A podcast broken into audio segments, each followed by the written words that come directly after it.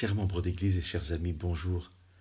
Les évangiles nous apprennent que le Fils éternel de Dieu est venu s'incarner, qu'il est devenu Jésus pour nous réconcilier avec le Père. Durant son ministère, Jésus pourra dire Celui qui m'a vu a vu le Père. Il va employer tout au long de son enseignement des images simples pour nous amener à comprendre cette réalité et cette nécessité de la réconciliation, images qui nous parlent encore aujourd'hui. Il dira Je suis le chemin, la porte, la vie, le berger, la vérité. Jean, dans son évangile, va très souvent employer une autre image, celle de la lumière. Nous pouvons lire ces paroles de Jésus au chapitre 12, verset 46.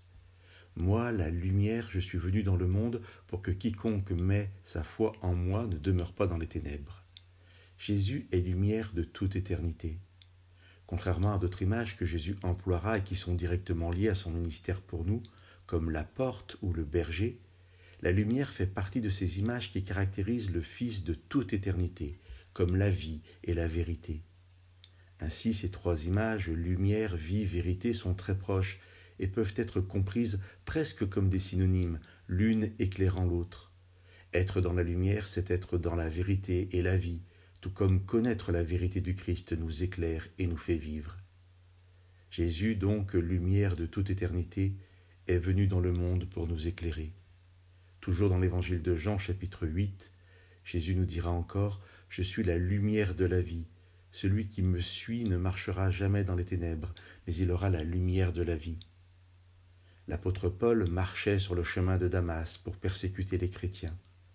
La Bible nous dit que le soleil était à son zénith. Pourtant, quand Jésus lui apparaît, Paul expliquera que cette lumière brillait plus resplendissante que le soleil. Aujourd'hui encore, c'est de cette lumière dont nous avons besoin. D'autres lumières peuvent pourtant nous aveugler comme un soleil à son zénith. Mais seul le Christ, quand il règne dans nos cœurs, peut dévoiler et éclairer toutes ténèbres. Que Dieu vous bénisse.